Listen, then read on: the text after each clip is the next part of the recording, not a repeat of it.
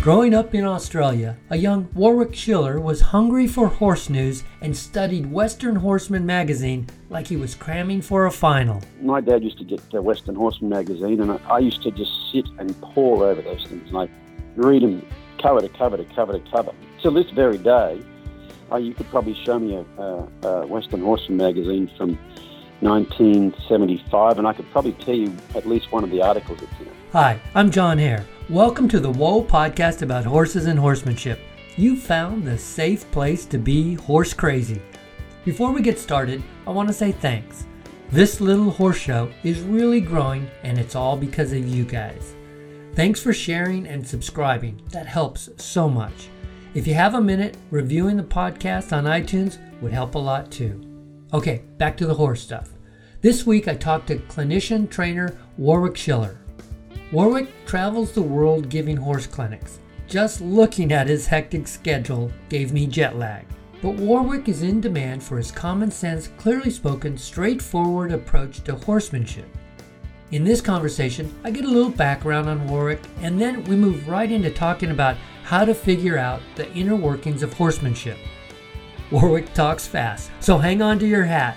Here's Warwick Schiller on the Whoa Podcast. Good morning, Warwick. How are you doing? Hey, John, I'm great. How about you? I'm doing well. Thanks for being on the Whoa Podcast. No problem at all. You travel the world. A lot of people know somewhat about your training techniques, but many people don't know about the the early days of Warwick Schiller. And I was wondering if maybe you could tell us how where you grew up, how you came to America, how you became to be a horse trainer.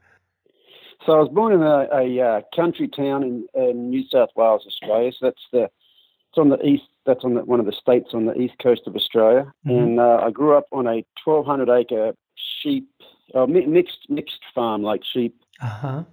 And were horses a part of your early life? You know what? I have had people ask me that, and I cannot remember when I started riding horses, but I know I didn't. I'm thinking about. I must have been about eight years old. I'm, I'm thinking. Uh-huh. Um, I remember I was in the fifth grade, and I broke my arm in the steer riding at a rodeo, and I was riding horses before that.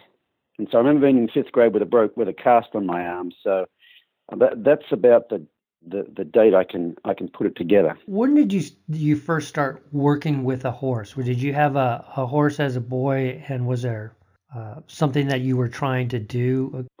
Well, I um you know my father rodeoed back in the day. Oh, did he? Um, oh, he did all he did yeah he did all the events. He uh, he rode bulls, he rode saddle broncs, bareback horses, he calf roped, and he and he steer wrestled, even though he was about five foot six, maybe five five.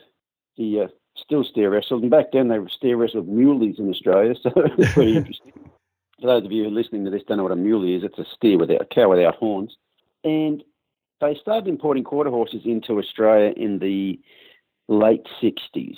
By the time Dad was no longer riding rough stock events, he was doing some of the timed events, and that's that was his introduction to quarter horses. And so you know, I think my first pony, my first horse was a, a little white pony named Tonto, uh-huh. named after the Lone Ranger's offsider. Right. And uh, that was my first pony I ever had. And then I had a mare named Mary Rose, who I think might have been Tonto's mother from, from memory. But, uh, you know, I grew up on 1,200 acres and it was just basically get on and go ride.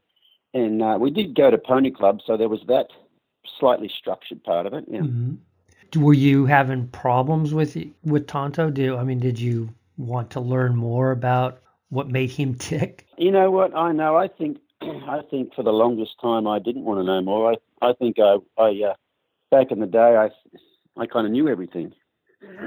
At that age, I think we all do. I, and, and, I think that I was just one of those kids. I don't know why, but. Uh, so your dad was probably the primary source of your horsemanship or your horse knowledge at that time? Oh, he didn't. He didn't know anything. I wasn't going to listen to him. My father was one of those guys that um, he was. He was talented. I'm. I'm not talented at all. I mean, I've had to learn this stuff extremely step by step by step. Like until I actually knew it intimately, I couldn't actually do it. Whereas Dad, you know, he. Um, uh-huh. And I remember him doing a demonstration at the Pony Club one time on one of the horses that we had doing a, a Western riding course, you know, with the flying lead changes in it. Right. So he did the whole Western riding thing. And uh, when uh, he was done, he says, anybody got any questions? And there was a lady there, and she was shortlisted for the Olympics uh, in dressage in Australia. Her name was Nina Mackay, was her name. And she said, yes, can I see that again? And so he, you know, he could impress someone of an uh, Olympic level, right. but he had he had no idea what he was doing. He didn't read articles and didn't have other people to. I have no idea where it came from. Absolutely none. Wow. Well, what drove you to learn more? I mean, if you had to work really hard, there had to be something driving you there. Well, you know, we, we so we did pony club, and then we started showing at quarter horse shows. And back then, you had the one horse, and you did every single thing. Uh-huh. All of the events that we did, the reining was the one we thought was cool. You know, my my dad used to get the Western Horseman magazine, and I, I used to just sit and pore over those things, like read them cover to cover to cover to cover. Till this very day, uh, you could probably show me a, a, a Western Horseman magazine from 1975, and I could probably tell you at least one of the articles that's in it. Wow. I just would read those things over and over and over and over. Anyway, the pictures in there, like early day pictures of um, like reining horses and stuff, were like, wow, you know, like horses could stop like that. I thought that was really, really, really cool, really early on. Uh-huh. What drove you to come to the United States? I wanted to learn more about the reining, and uh, I actually was a banker. I worked in a bank in Australia, and at the time they would give you what they called a year's leave without pay. So you could take time, you could take a year off and go and travel or whatever you wanted to do. Mm-hmm. And when you come back, you'd be guaranteed to have a job. And so I took a year's leave without pay to um, come to America. I knew one person in America. It was uh, uh, a girl I'd met at the National Finals Rodeo in Australia. Uh-huh. And I just struck up a conversation with her. We we talked at the rodeo one day. That was that was it. Never saw her ever again. Exchanged addresses, and I kept in contact with her. And when I was coming to America, I wrote to her and said, I want to come to America. She said, Yeah, well, you can come and stay at my mum and dad's place if you want. And so uh, I flew to LA, and they lived up near Yosemite, uh-huh. a little place called Catheys Valley. I went up there and I stayed there with them for a couple of weeks, and then we went to Cow Palace. And at Cow Palace, we were watch- went up to watch the reining and the own cow horse. And it was the reining I was really interested in. Right. And uh, California, with its cow horse roots, the, the, the emphasis is more on the cow horse not quite the finessey sort of reining. And so I was sitting there watching the reining, and the reining was, I thought, was so so. And then this guy came in on this grey horse, and it was like, that's what I'm talking about. That's that's the thing. That's what I want to do right there. Anyway, it turns out that uh, Tony Amaral, so famous California hackamore trainer, Tony Amaral. So, you know, like Bob Avila worked for Tony Amaral. Right. Benny Guitron worked for Tony Amaral. Huh. Tony was judging that day, and the people I was staying with knew Tony and went and asked him, Do you know anybody who's looking for someone to go to work for him? And he said, Yeah, I know a guy. And that guy turned out to be Don Murphy. And Don Murphy was the guy on the grey horse. Oh. So I got an introduction, and uh, two days later, I went to work for him. Wow. Yeah, that was that was my whole start. And then, what was it like working for a reining trainer? Well, it had to be substantially different than the banking because you're go from uh, cashing checks and doing loan documents to riding horses every day. Well, I will tell you, I wore the hair off and the skin off my legs for about a month or so when I first went there. And what was, you know, what was really looking back, I wasn't really ready for, you know, I didn't learn near as much from him as I should have done because I wasn't ready. But I did learn probably more from him after I worked for him than when I worked for him. Just things that he'd said years later would just make sense, you know. Right. right. I find that too. I, I we'll be riding along and, and maybe my horse starts doing something and I'll remember a, a class or a clinic that I took a couple years back and the trainer's words might be echoing in my head right then. And, oh, this is what he was talking about. I wasn't ready back then. I didn't quite understand it, but right. Yeah, they you know, you got to plant that seed and let it grow and you're not always ready for that that seed to grow yet. And reining training is such a high, much higher level than the.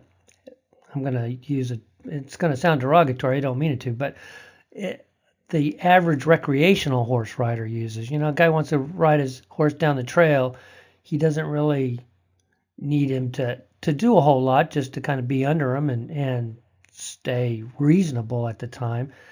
That's quite a difference from what you're helping people out with now. Yeah, quite you know quite a difference, and I was I was probably lucky I was interested in that because there is just so much to training a reining horse, teaching a reining horse how to do things. And I'm not saying reining is the epitome of, of great horsemanship, but what I am saying is there is, you, you know, because you've got to do those things at high speed on a loose rein, you can't mm-hmm. make them do it. So you really have to learn how to teach those horses to want to do things.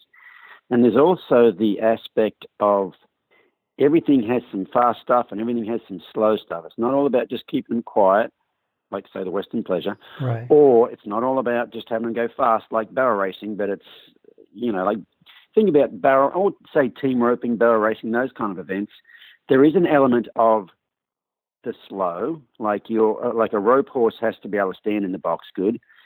And when you run up to, you know, cattle, they've got to be able to rate. So they, they can't just keep running off sort of thing. They can't mm-hmm. be all up or a barrel racing horse has to run to that first barrel really hard, come out of the alleyway, run down to that first barrel really hard, and rate.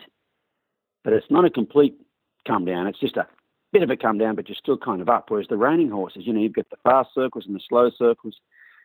You've got the spins, and as a reining judge, when you judge the spin in the reining pattern, it's you know, say the pattern calls for four spins to the right. It will say four spins to the right, hesitate that hesitation is part of the maneuver. Can your horse spin really fast, then stop and go from spinning really fast to completely relaxed? And if your horse can spin really fast and can't stand still, you won't get as much credit for it. So there's the, and it's the same thing with the, the sliding stops. You know, you've got to come around the corner and run down there and do a big stop, but you've got to go through all the gears on the way down. First gear, second gear, third gear, fourth gear, fifth gear, stop, roll mm-hmm. back, first gear.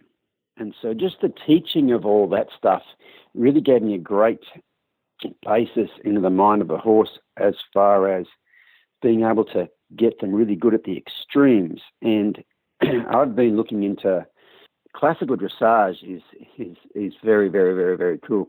And there's a famous Portuguese classical dressage master named Nuno Oliveira. Mm. And my favorite quote from him is, "Your horse needs to be relaxed, yet remain powerful." And that just sums it up right there. Clinics all around the world, I start out right now, and the first thing I say is the only thing we need to do is get your horse relaxed and responsive at the same time. That's that's that's there's a lifetime of work in just getting that. Because you think about your average trail riding horse, they're probably relaxed the whole time. Right. You know, if you haven't worked on getting those horses up and then back down, so they don't know how to control themselves when they get up, Mm-hmm. You know, when two kangaroos jump out of the bushes and your horse loses his mind and stays losing his mind because he doesn't know how to come back down. So it's it's almost like a trail rider needs to have a horse that can do the same thing as a reining horse. Not so much the maneuvers, but the mental aspect of the whole thing. Being able to be relaxed yet responsive. You know, John Lyons had a great saying years ago. He said, uh, "A safe horse is always quiet, but a quiet horse isn't necessarily safe." Right. And what he means by that is if your horse is only quiet, like he's kind of half lazy, you know, you can't really get him to do much, he's only quiet, you can't get him up, can't get him responsive, I guarantee someday something will make him responsive. And if he's not used to being responsive and getting that shot of adrenaline and being able to handle it, you are going to have a wreck. And then is that just do you teach a horse that by by bringing him up and then bringing him back down? Yep, that's really what you're doing. And one of the really, really good things I've seen is the collaboration between Martin. Do you know who Martin Black is? Yes, I've, I've had him on the show. Yeah. Okay, yeah, collaboration between Martin Black and Dr. Stephen Peters, and they they they come up with a thing called evidence-based horsemanship. And oh, Dr. Yes. Stephen mm-hmm. Peters is a human neurosurgeon, and the DVD that they have out on that called evidence-based horsemanship is one of those pivotal moments when I watched that. I mean, I'd I'd been working on this for quite a while, like trying to get that mental balance, but and I knew I needed it, but watching that DVD kind of made me understand, like on a chemical level, how important it is. And it's it's uh, yeah, the science behind it is pretty amazing. And um, yeah, everybody I talk to, I say if you don't have that DVD, get it, watch it, watch it again. And it's not a training DVD. It's not going to tell you how to do things, but it'll tell you why it's so important. And it really, really, really explains. We have a show on that from a couple of years ago, so people can listen to that and kind of get a feel for it. But it, it almost like takes you into the mechanism of the horse, what, how he works, what he thinks of, what makes him what makes him go, what makes him slow down, and what what lights up in his right. brain when he does get excited. Right, exactly. And horses are very emotional creatures, and so they, you know, they they live and die by their emotions. Later this year in Durango, Colorado, they're having a there's a summit called the Best Horse Practices. Yes. Summit, and it's um, it is chaired by uh, Stephen's partner, Matty Butcher, mm-hmm. and uh, Matty's going to have me presenting at that, and I'm looking forward to it because I'm I know I'm going to learn. I'm going to get take away more knowledge than I take there, so that right. should be fun. Oh, and so what kind of presentation will you have there? You know, I, I actually had dinner with Maddie and Dr. Stephen Peters in Arizona uh-huh. uh, in January this year, and I said to him, you know, I'm, I kind of feel like a fake you having me at uh, this thing because I'm no scientist. You know, I feel like I'm going to be the least educated person there. Matty assures me I'll be fine, but you know, the, the, the thing I hope to bring to the table is, I think, the only talent I have, and and uh, I think my big talent is being able to explain things to people in a way they understand. I mean, I'm not reinventing the wheel. Nothing I teach at my clinics I came up with. It's all stuff I've learned from other people. But I've heard it over the years that people will say, "Oh, you know what? I knew that. I just I I've been told that. I just been never been told it that way, and it makes sense to me. And the reason I think I can do that is because that person is me. I got taught a lot of stuff over the years that didn't really make sense to me, and I kind of until I kind of figured out really what it meant. And so yes. um, I kind of, you know, promised myself if you ever get to where you're good enough to, to teach this stuff, you need to teach it the way you wished it was taught to you in the first place. Like plain and simple layman's terms. You know, I use a lot of analogies, tell people understand they already know the concepts, they just might be applying it to something else in their life. So, right. And I, I envision horsemanship as uh, there's a there's a beach in California that has a very high cliff and there's a whole bunch of steps. There's got to be you know 200 steps up to the top of the cliff. And I almost look at like horsemanship is somewhat like that, although there's really not any top to that. And and you have to go one step at a time. You know sometimes you'll you may be able to jump two steps but you can never jump 10 steps. It's just too physically impossible to do it. And you might hear something on step 2 that is a kind of a step 10 concept and if you can remember it when you get to step 10 it will make sense and that's kind of the way uh, I think that you're you're really talking about. You started from the bottom and you're going up all the steps. You're a little bit higher up than a lot of people, so you're helping many of the people below you take a step at a time and get get their horsemanship a little bit better at it at the time. Does that make sense? Oh yeah, exactly. And uh, that's really, you know, that's really all it's kind of turned into. It's turned into I'm a little bit further ahead in the horsemanship journey than the people I'm helping. Right. And I'm kind of uh, taking them along on my journey and, and and kind of leading the way. And then when I stumble, I'm kind of letting them know where I stumbled. And you know, I I I did a meme uh, last year, and I just I just posted on Facebook yesterday because I had a revelation, had a big revelation on the weekend. I had a a thing, but the meme said the path isn't a straight line; it's a spiral. You continually come back to things you thought you understood and see deeper truths. And so I turned 50 last week. And before I turned 50, I thought, you know, I've got this. I've got this stuff figured out. And I did a clinic in Tyler, Texas last weekend, and I had an epiphany, like a, just an amazing epiphany.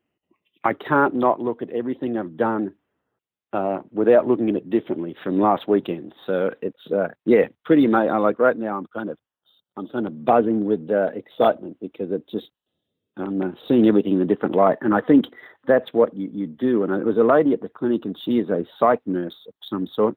Mm-hmm. And she was saying it's like she called. She said it was about the spiral of addiction.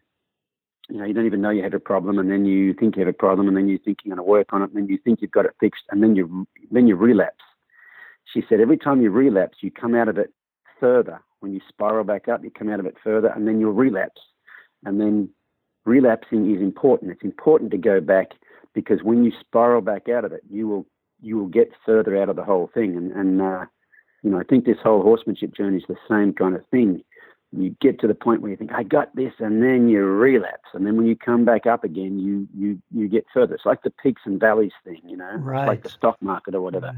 Have, once you understand that those relapses, those going backwards is is important because it, the only way you can go forward is is getting to a certain point and then falling back. Right. Then you start to enjoy those. You start to enjoy those moments, you know, instead of being frustrated by them and think this is cool. And isn't that interesting that uh, before we got on the air here, I started. Ta- I was looking at a couple of your videos, and you were talking about how you you're learning horsemanship by moving forward, falling back, moving forward even more. And I was watching you um, get a horse used to uh, washing his face being washed, and the horse kind of lowered his head at first, just like you wanted him to, and then he backslid, and then he got a little bit better. Then he backslid again, and then he got even better than he did before. And I just find that fascinating. That horses, that's what horses do to as well.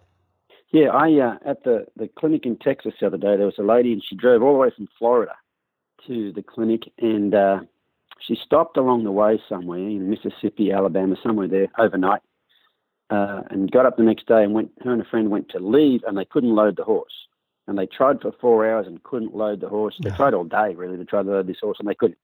So they stayed an extra night, and then the next day they got some help, and I think they just manhandled this poor thing into the horse trailer. Right. And so the clinic was a three day clinic, and she mentioned it to me, and I said, well, the last day, the last session, what we'll do is we'll bring the truck and trailer into the arena, and we'll I'll help you with that stuff. so we started out, and I, I talked about this whole principle, and I, I said, you know, that I'm not going to try to get this horse in the trailer. This horse went anywhere near the trailer. He just like his eyes popped out of his head, and he wanted to run backwards, sort of thing, you know. I started working on him, and I started working on him, doing just a little bit of groundwork at the furthest point away from in the arena as I could, as furthest away from the trailer. Right. And then when he got a little closer to the trailer, let him rest, and then we got closer and closer. And then he relapsed and he'd, he'd be telling me, I want to go back to the gate. And so we'd go all the way back there and went back and forth and back and forth and back and forth. And I worked on him for about four hours. And it wasn't like four hours of just working on him, but he was asking and waiting and asking and waiting. And anyway, in the end, we could uh, just walk into the, he'd just walked straight in the trailer and he was fine. But I, and, and it took me about three hours and 55 minutes before I even tried to get him into the trailer. Uh-huh. It wasn't about the trailer right at the very end, right before he stepped into the trailer, I, I was just, before he stepped in, before I was thinking about trying to get him to step in, I said, now he's probably going to relapse again. And you think, oh, no, it's not working. He's getting worse. And I said, he's got to get through that stage before he comes out the other side. Anyway, then right. in the end, he could just walk straight in. And, and I just heard that uh, the next morning when she was leaving to go back to Florida, he just got straight in. He was fine. Okay. But yeah, this, you've got to you've got to remember that relapsing is part of the the learning process. And so you've got to learn to right. appreciate the failures. And once once you get your head around that, it takes the frustration out of the going backwards. It's like this is great. Do you think a lot of people see that relapse and then think to themselves that oh that process isn't working and they yes. they change the process, which is probably they the worst the thing you can do, right? Exactly. Yep. And and you know that's I think it's with everything, not just with the whole horsemanship thing. I mean this this whole horsemanship thing is turning into a life journey. I was in Australia recently, or last year I was in New Zealand, sorry. I was doing a uh, presentation at a horse expo in New Zealand with Dan Steers, who's the other half of the Double Dans, you know, mm-hmm. Dan James. Yes. And uh, Dan and I did this presentation together, and we were both saying that you know this whole this whole horsemanship thing is it's a it's a discipline, and we don't mean reining or dressage it's a discipline like karate. It's a it's a personal development journey, and the horse is just what guides you on the journey. You could take up karate if you wanted to, and, and I right. think a lot of people take up karate because they don't want to get beat up or something rather, and after a while they realize it has nothing to do with that. It has to do with it's a self development journey, and I think a lot of people start out on this path. I want to go for a trial ride. My horse spooks at the kangaroos or whatever it is. Uh-huh. And if they really stick with it, they realize after a while it's not about the horse. It's actually, you know, it's about something you're passionate about, and you have to make some personal changes and have some personal growth in order to to get the thing to happen that you want to happen with the horse or whatever. Uh, I think that uh, for me it was the reining horses. Really, I wanted to, I wanted to learn about how to get those young reining horses better because I'm a bit of a I was a bit of an oddity in the reining world because uh, you know I kept looking outside the box for answers, and that's what really got me into the whole horsemanshipy Ray Hunt sort of stuff. Mm-hmm. Was wanting to get those young reining horses better, but, you know, easier to train, sort of thing. And that was the start of the whole thing for me. So that was the catalyst. That was what drew me down this path. But I, re- uh, but now, you know, now I've I now I understand that it's just a, it's a whole, you know, self development journey is what it is.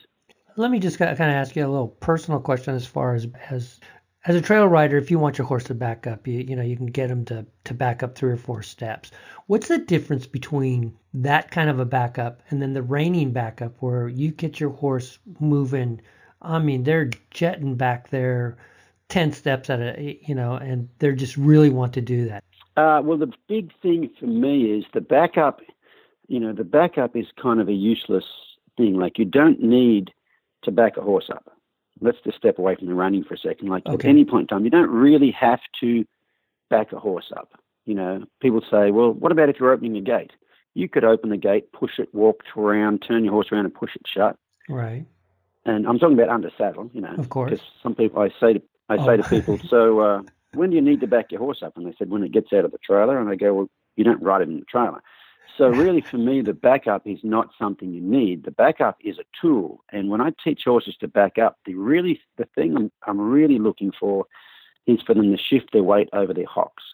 You can teach a horse to you can get a horse to back up, and they don't shift their weight backwards. They actually lean forward and push back with their front feet, which is just a backup. But for me, the um, teaching to back up to shift their weight over the hocks. I mean, all you know, collection is not where they carry their head. Collection is where they carry their weight, and really, what you're trying to do is get them to flex the joints in their hock to teach them. You know, teach them to uh, to rock back, and that's easy. It's easily taught. I mean, all I do when I'm teaching horses to back up is just just take the slack out of the reins, real soft, like a little soft feel, and just wait and they might stand there for quite a while. And after a while, they'll kind of just think about either breaking at the poll or shifting their weight backwards or something. Rather than when they do, I let go. So when I teach them to back up, they volunteer to back up more so than me make them back up. It's more like the, the more you pull them, the more they lean on you, sort of thing. Mm. But as far as getting a horse to back up faster, right? They only back up faster when they start to carry themselves better. And I've found I don't really ever have to work on the backup it's all the other education I do where they start to carry themselves better, that the backup gets better on its own. You know, to go back to Nuno Oliveira, your horse needs to be relaxed yet remain powerful. The, right. the really good backup comes from a horse who's standing still, but he's almost like a tennis player waiting for the serve. He's he's ready to go, but he's not going. Got it. It was more more like that right thing easy, wrong thing difficult. If you show him the easy way to back up, then if they can carry their weight better, then it's going to be a much easier backup. One of the things I, I tell people all the time is for the most part, I don't ask a horse to change their body shape. I'll ask them to do something they can't do without changing their body shape. And I wish I could say that in a shorter way, but I can't. What does that mean? what does that mean? Okay, well, let's talk about your backup. Okay. Let's say you want to, your horse doesn't back up very well. Like he's he's very sluggish. He kind of drags himself backwards. Right. If you were to take your horse over and get beside the fence, probably beside an arena fence, to where you could reach out and your fingertips could touch the top rail of the fence. Okay. And you're beside the fence. You could just ask your horse to back up, real softly. And when you pick up and he doesn't back up, you could just pull on your inside rein and turn him into the fence and make him go the other way. And when the first time you do that, he's going to stagger around there like, huh, what, what, what do you want me to do? And then you would go along the fence and stop and then ask him to back up again. And if he doesn't back up, do a sharp turn to the fence and go the other way. Well, you're not asking him to get the weight off his front end. You're asking him to do something he can't do without getting the weight off his front end. And if you, that's one of a million exercises you can do. But if you repeated that over and over and over, pretty soon your horse will be standing there and he thinks, I'm going to roll over my hocks and turn into this fence here in a minute. And when he gets his body in that position, thinking you might have to do that, then you ask for your backup. All of a sudden, the backup works a lot better because the horse is just not standing there slouching on his front end. He's kind of standing there a little engaged because he knows he's going to do that other thing. So that's a perfect example. The first place I ever kind of really got this was uh, when Andrea Fappani, so Andrea is one of the best reining trainers in the world, when he first came out in 2005, I think it was, with a set of DVDs on reining. Uh-huh. Okay, and it was the first time anybody had ever had a very, very, very structured set of training DVDs. I'd seen, I'd, I'd bought everybody's training DVDs before that, but for the most part, the horses they were doing it on already knew the they already already could do it, and so they weren't showing you the training. And Andreas came out, and he was showing you how he teaches a young horse to stop off the word whoa is exactly what I'm talking about. So I'll tell you the saying again. The saying is you don't ask them to do the thing you want them to do. You ask them to do something they can't do without doing the thing you wanted to do. So Andrea does something very similar to the backup I just talked about. He walks along the fence, probably about arm's distance from the fence, and he says, whoa. And if they don't stop, he doesn't pull on the reins, doesn't do anything, he just says, whoa. And if they don't stop, he just tips the nose into the fence and goes the other way. Now, halfway through that turn, the horse has stopped. His hind feet, all his weight's on his hind feet, all his weight's off his front feet, not because you've asked him to, but because in order for him to make that turn, that's that small turn, he has to shorten his body up, shift his weight back, and keep his front feet active. And in a stop, you would like all the weight on their hind feet and all the weight off their front feet. Right. So the more you try to pull and make a horse take the weight off his front feet and put him on his hind feet, the more he will tend to lean on your hands. So you don't ask him to take his weight off his hind feet, our front feet, and put him on his hind feet. You just ask him to make a turn in a small area between you and between where he is and the fence. And in order to do that, the horse goes, "Hang on, let me shift my weight back and take the weight off my front end so I can accomplish what you're asking." God. And so Andrea will walk up and down the fence, say, well, turn him into the fence. Walk up and down the fence, say, well, turn him into the fence. And pretty soon you walk along and you say, well, and the horse shifts his weight back and gets ready to make that turn. And if you think about collection, collection is just a state of readiness, like the tennis player waiting for the serve. A horse that's collected is ready. Right. He could go anywhere, anytime. Think about a cutting horse, how they're in front of a cow and they just almost squat down because they are ready to stay, they're ready to go. They're ready to go left slow. They're ready to go left fast. They're ready to go right slow. They're ready to go right fast. They're just ready. And if you've ever seen a really good cutting horse just kind of almost squat down like a tennis player with his knees bent waiting for the serve, that's all he is. He's very, very ready. That goes back to one of the very first things you said, just the light came on, is that now when your horse is ready, he's going to be responsive because he's ready. He's looking for the next thing to do, and he's also quiet. Right. Well, well, you know, the more ready they get, the less quiet they get. So that is the. Uh, oh, there you go. you know, that's the paradox of the whole thing. And I'm in the middle of. Well, I've filmed some episodes. I've got a TV show that's that's now out. I've filmed about six of the episodes, and it's called The Principles of Training. It covers what I have figured out to be. It doesn't matter any technique I've ever been told. They all fall into a certain number of principles. The TV show starts out with a, um, a quote by a fellow named Harrington Emerson, who was an early 19th century efficiency expert.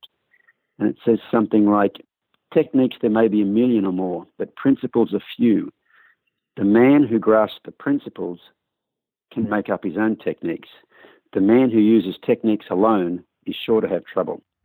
And that's a quote that starts at the start of the start at the start of the TV show. And the reason it says it on the screen is because it didn't matter how many times I practiced it, I couldn't say it on camera. So was, the show was supposed to start out with me saying what I just said, and I couldn't get it out. And I kind of gave up and said, uh, let's just type it on the screen. Where is that TV show available? It's on uh, Farm and Ranch TV, which is available on Roku, which is Roku's a bit like Netflix for TV sort of thing. Mm-hmm. And so it's on that, and I'm also it's also about to start to air on Horse and Rider TV in the UK, which is a which is not a uh, subscription based or a um, internet based TV show, but it's actually going to be on real TV in people's homes. So I'm very very excited about that. You are around the world. I was looking at your clinic schedule, and good lord, in May you're in Canada. And then in July, did I did I read this right? Are you in Alaska, then the UK, then South Africa? That is correct. And then in August, you go to Ireland and Great Britain. And then in the fall, you're back. Uh, looks like you're in Australia and New Zealand. Yes, that's correct. No, I'm I'm enjoying the travel. I, I love it. I just I've learnt that and had to slow it down a little bit so it didn't wear me out. And then, what is the style of your clinics? Do you go through a set of principles or? Good question. So now that I've now that I've filmed this TV show, I'm I'm talking about the different episodes of the principles of training and you know the techniques that I'm going to show you. I just I'm going to tell you what principles they fall under because I'd like you to be able to make up your own stuff. You know, it's not about me. It's about understanding what makes horses tick and what the principles are. But my clinics have always been, I'm probably never having two horses do the same thing. It's not like, okay, everybody trots around to the left, everybody trots around to the right, everybody does this because all the horses are at different stages and mm-hmm. it's the same way I train horses. I don't, you know, if I had 10 horses in training, I wouldn't have them all do the same thing. They'd all be it. They'd all have different things they need to do at different times. And so my clinics are more about where is your horse up to? What are you struggling with? I'll look at it, give them some stuff to work on, go to the next person. I just kind of, you know, I just kind of circulate around, but I definitely don't have everybody doing the same thing.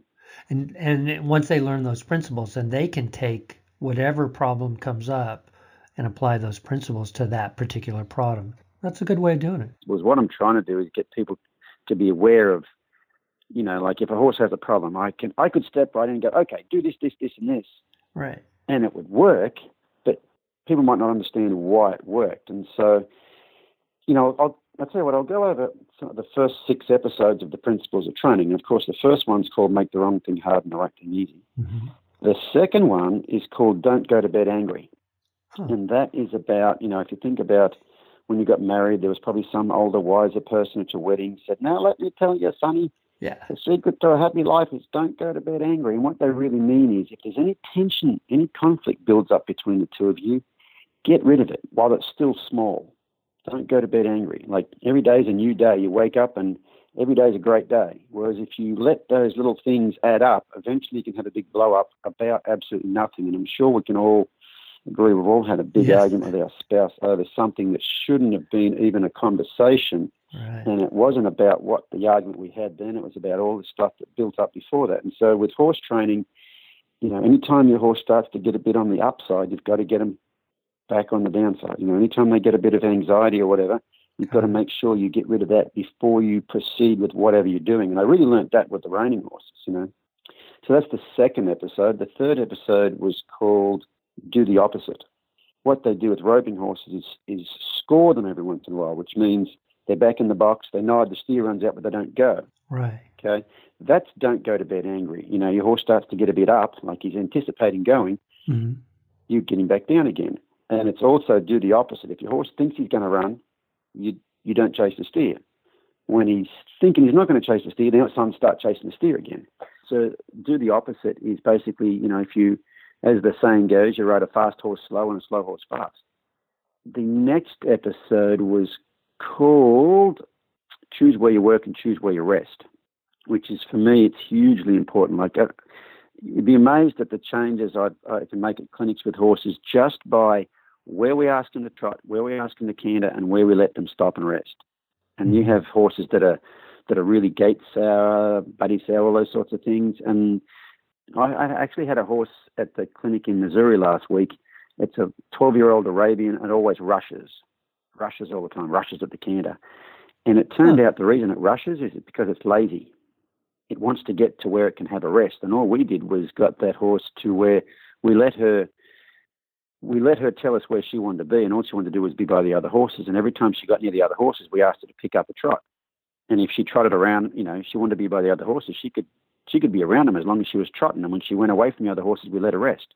We did that over and over and over until you could ask her to trot, and she would just trot along somewhere away from the horses and stop herself. And then I said, go ahead and ask her to canter. And the girl said, well, this is where she rushes. She always rushes. And I said, let's see it. And the horse just went canter, canter, canter, canter. and now she's just cantering around like a Western pleasure horse. Yeah. So that's choose where you work and choose where you rest. The next episode after that is what I call the Donkey Kong principle. And uh, if you've ever played a video game, video games teach you how to learn. So, video game, what it doesn't matter what you're playing, and I used to play a bit of Donkey Kong back in the day, so I use that. But in a video game, you start out in the game, and when you get to the first obstacle, and you die, like you don't know how to negotiate that obstacle, you Right. die, you go back to the start and you have to do it again. You don't get to keep going. And then you go back to the start and you start again. And then you go along and then you get the first thing right. And the second thing you mess up and you go back and you start again. And it's that spiral we talked about earlier on. Yes, I like that You know, uh, You go back to the start of the game, and you go a bit further, and then you still can't get the second thing. So you go back and you die and you start again. You do the first thing, and you get to the second thing, and you still can't do it. And you go back. And while you're trying to figure out the second thing, you are practicing the first thing. You have to practice the first thing over and over and over. So it's like, you know, starting a young horse. The first day you'll do something with them, and it takes you an hour. The next day you come out, you don't assume they still know what you taught them yesterday. You do that thing again, and it takes 15 minutes. Then it takes you 45 minutes to teach them the next thing, and then at the end of the second day, they know the first thing and the second thing. And then you come out the third day, and it takes you five minutes to go over the first day's lesson and 15 minutes to go over the second day's lesson, and then you work for another hour on oh, 45 minutes or something on the third thing. And at the end of the third day, they know all three things. You put them away. You get them at the start of the fourth day, and then it takes you five minutes to do the first day's work, and five minutes to do the second day's work, and 10 minutes to do the third day's work, and then you add the fourth thing. But every day you come out, you go back through your basics from the start. And that's what I call the Donkey Kong I love that. That's how they uh, video games teach us to actually learn the, the basics. It's all about perfecting the basics. Because Right. if you've ever seen kids play video games, they get a game, they kind of learn the game, and then they're up to about the third or fourth level. They've never been there before, and they look like a damn ninja. Like they can do everything. and you go, how do you do that? And they go, oh, I don't know, just do it. That's, for me, that's like um, people's holy grail, like the flying lead change or whatever. The flying lead change is easy. If all everything leading up to it is perfect, the flying lead change is just simple. But if all the stuff leading up to it is somewhat, nah, it's okay, but it's not quite good, the flying lead change is going to be your nemesis. You know, like you're not going to be able to get it at all. And so, so that episode's called the Donkey Kong Principle. I like that. Uh, another one's going to be called Anticipation's Your Best Friend or Your Worst Enemy. And I got that title from actually watching the PBR. My dad was a bull rider, so I was a big PBR fan. And I remember one of the bull riders on there getting interviewed one time said, uh, he talked about Freddie Fear, you know, being afraid. He said, Freddie Uh-huh. Fear, Freddie's your best friend or your worst enemy, depending on how you use him. You know, so you've got to have a bit of fear to be a bull rider, otherwise you'll do stupid stuff and you'll die. But you can't have too much fear or you can't actually do what you want to do. And anticipation, training horses is the same thing. Everything they learn good's through anticipation, everything they learn bad's through anticipation. And so we've got to teach them what they need to anticipate and what they don't need to anticipate. And Yeah. a, a very good example in the reining horse is a sliding stop is just an anticipation that he's going to back up while he's galloping. Those horses aren't trying to stop. They're actually trying to back up. And that's why they push their hind legs up on them so far, which is why it's important how you teach them to back up. But when you run down there and you say, whoa, those horses go, hey, I'm about to back up. I need to push backwards. And that happens while they're galloping. And that's where the sliding stop comes from. So a sliding stop is a, hmm. a big anticipation. But if your horse anticipates the next thing, which is the rollback, and he stops crooked and he's thinking about rolling back before he stopped, that's a bad thing. So you've got to be able to get him to anticipate things, some things, but you've got to get him to not anticipate other things. So Right. anticipation's your best friend or your worst enemy is the title of another one of them. And I really don't have. Uh, I'm going to do 26 episodes, so I don't know. I'm not even sure I have 26 principles, but um, it's almost these days. It doesn't matter what I learn. When someone teaches me something new, I go, I should have been able to figure that out because I understand the the reasoning behind it, and that's what I've always done with my clinics. I've never really said, you know, pull here now, push with your leg there, see it works.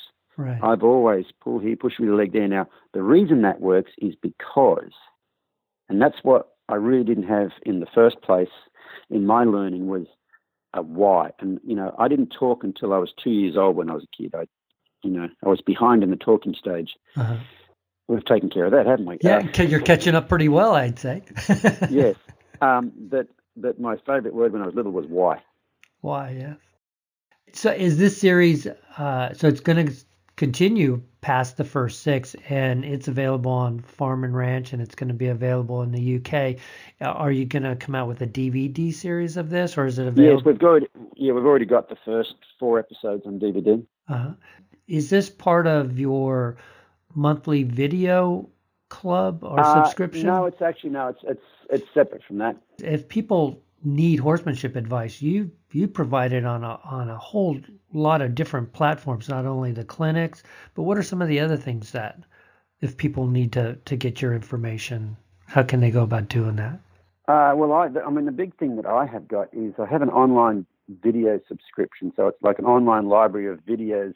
I think there's over 400 full length training videos on there now, but probably about six years ago, I was training horses, training some reining horses, but I was taking in a lot of bucking, bolting, rearing, warm blood, Arabian, you name it. Uh-huh. And I uh-huh. started actually videoing them, like the first day they came in, the second day. And every time I added something new, as in the Donkey Kong thing, whenever I taught them something new, I would video it. So, oh. and I'm not actually sure anybody else has that. I think a lot of people's videos are, this is what I would do if I had this problem, or this is what I did do. No, I don't have the problem, but the ones I've got are actually, it's like sitting there watching me train. Right. And that's my big thing. And so my my clinics are actually subscriber only clinics, and I've been doing that for two years now. So at the clinic, instead of me having to explain to people the whole thing from the beginning, right. everybody that comes to my clinics have a fair idea where they're up to, and really the the the clinics are like an added benefit to being a subscriber, and it's the clinics are basically for okay, what's holding you back? What what part of this process are you stuck on? What's your sticking point? And that's because great. Like I said, there's a there's a great deal of information there. And the reason I went to subscriber only clinics, it's not like it's not a money grab to get people to subscribe. It's mm. actually so that I can actually help you know help people a lot more because what would happen in the past is I'd have people come to clinics who were subscribers and there were people who came to clinics who weren't subscribers and had no idea what I was on about. Right. And I found that I spent most of my time trying to get the people who were not really sure what was going on catching up. And the people who'd been supporting me on, on my online subscription stuff, they were kind of getting left. left you know, behind. they didn't get near as much attention right. because I had to play catch up with the others. So it's not like it's an elitist sort of thing. I've been to clinics like that where, you know, you're a little bit farther ahead than, you know, the bottom two or three people and, and there's only eight people in the clinic and you're looking at the trainer and you're going, geez, I, you know, I was kind of hoping to accomplish a lot more in this clinic, but you're spending all your time having to to go over the basics or even explain your philosophy, which you know I came in already knowing. Right, and and, and that's you know, and you've got to what you have to remember there is it's not that that clinician is trying to exclude you. Right. They're trying to include the other person. Some and and the, the thing, the trouble with that is someone's going to miss out. And so, yeah, so and some of my clinics are ridden only clinics, which means we're not going to do any groundwork. So those people are further along. And the groundwork for me is where you take care of all the emotional problems with horses. If you're riding a horse that has emotional issues, like they, they're anxious or whatever, you're going to have a wreck. So, you know, some of the clinics I do now are, well, they're all subscriber only, but they're subscriber only, ridden only, which means we're not really dealing with a lot of the emotional stuff, and we're add, you know doing the more, and it's not necessarily more advanced stuff. It might be, it might be like first ride stuff, right? Because that's the basics. That's like the Donkey Kong thing. Mm-hmm. Um, it might be first ride stuff but we are, you know, we're starting at the beginning of the ridden, not the beginning of the groundwork. And they've they've been they've been a great deal of fun those ones because there's a whole lot less talking and a whole lot more doing, and you seem to get a lot done with those. I love those kinds of things. As we wind this thing down a little bit, I'd kind of like to ask my guests if if you know of a, a horseman who may not be very well known, somebody that really has has a lot of horse knowledge that you really always enjoyed talking horses with. Was there some person like that in your life? No, I wish there had been. I probably would have got to this point a little bit sooner. And I, I guarantee you there was. Mm-hmm there, there, there was those people around. I just was not. I was just not. I, I I don't know. I said before that when I was little, my third, my you know my favorite word was why. Right. And so I've always wanted to know why, but I think I lacked the confidence to actually ask people, or maybe it's even more so I didn't want people to know I didn't know. Maybe that's what it was. I was in um, Texas the other day, and I went to a friend of mine's place who trains reining horses, and I filmed an episode of the principles of training. And what I did was, I, it's going to be for one of the later on ones. Right. And we weren't working on just a principle. I said, okay, his name is Joe Schmidt. So Joe Schmidt has made the NRHA Open Futurity finals a couple of times, the Open Derby finals a couple of times. Uh-huh. was 2015 NRHA Non-Pro Coach of the Year. So he's a very good explainer, and um, he's a friend of mine. And I said, so just show me a training session with this horse, Joe.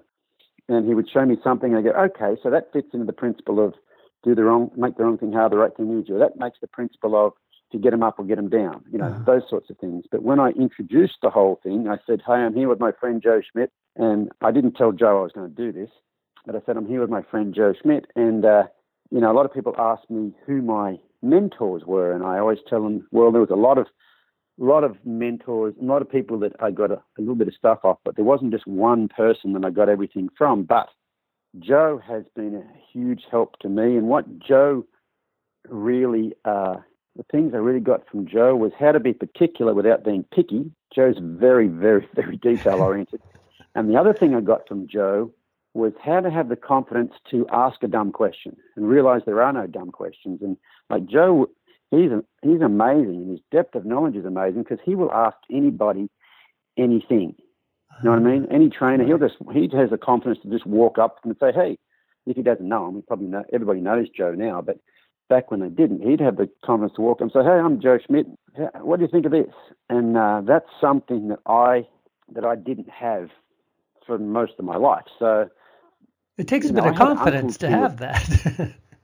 yeah, I had I had uncles that were amazing horsemen. That think about my my my mother's brother was an amazing horseman. I never picked his brain. I was you know, it was almost like I was I was too afraid to let anybody know I didn't know what I was doing. And and I finally reached the point in life where I am the first to admit I don't know what I'm doing. And I'll tell you what, it's very liberating. It's very liberating when you can just say, you know what, I have no idea what's going on here, but I'm I'm making a pretty good guess. But I, you know, if anybody's got a suggestion, let me know. And right. it's uh, it takes some of the pressure off because you've you've already admitted you don't know it, so right, people aren't expecting you to know it. I think I, I know for a long time I was kind of, it's not that I thought I knew it all, but I didn't want other people to know I didn't know right. it all. Well, this has been great fun, Warwick. Uh, there's a lot of good horse, horsemanship information in here. People can find out more about Warwick Schiller.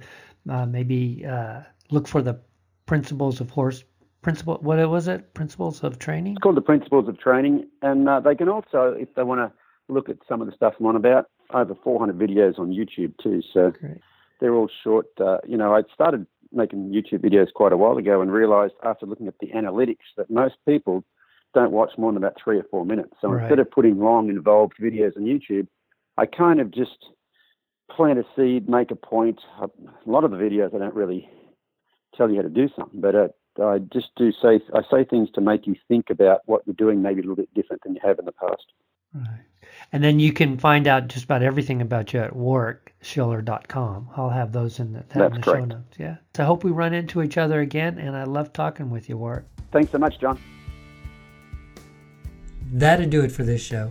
Thanks to Warwick Schiller. You can find out all that Warwick has to offer at warwickschiller.com. I had a chance to check out that first episode of Principles of Training on Farm and Ranch. He does a good job. Check that out. You'll like it. I'll have all the links in our show notes at whoapodcast.com. You'll find a podcast on just about any subject. And if you don't, shoot me an email and I'll work at getting one out for you. Email me at john at whoapodcast.com. Pick up all the episodes of the Whoa Podcast on iTunes, Stitcher, and Google Play. Hit subscribe and you'll never miss an episode. Take us along when you ride or drive or just working around the barn. Whoa Podcast is on Facebook, Twitter, and Instagram. Yeah, we're everywhere. Kind of like a bad rash. Anyway, need more? Join our mailing list at whoapodcast.com. Every Friday, I'll send you a quick tip, something you can do to build a better relationship with your horse with just a few minutes practice. In good news, Renee has retired from her grown up job, and now we hope to enjoy our horses even more together, and maybe I can get her back to a regular hosting spot.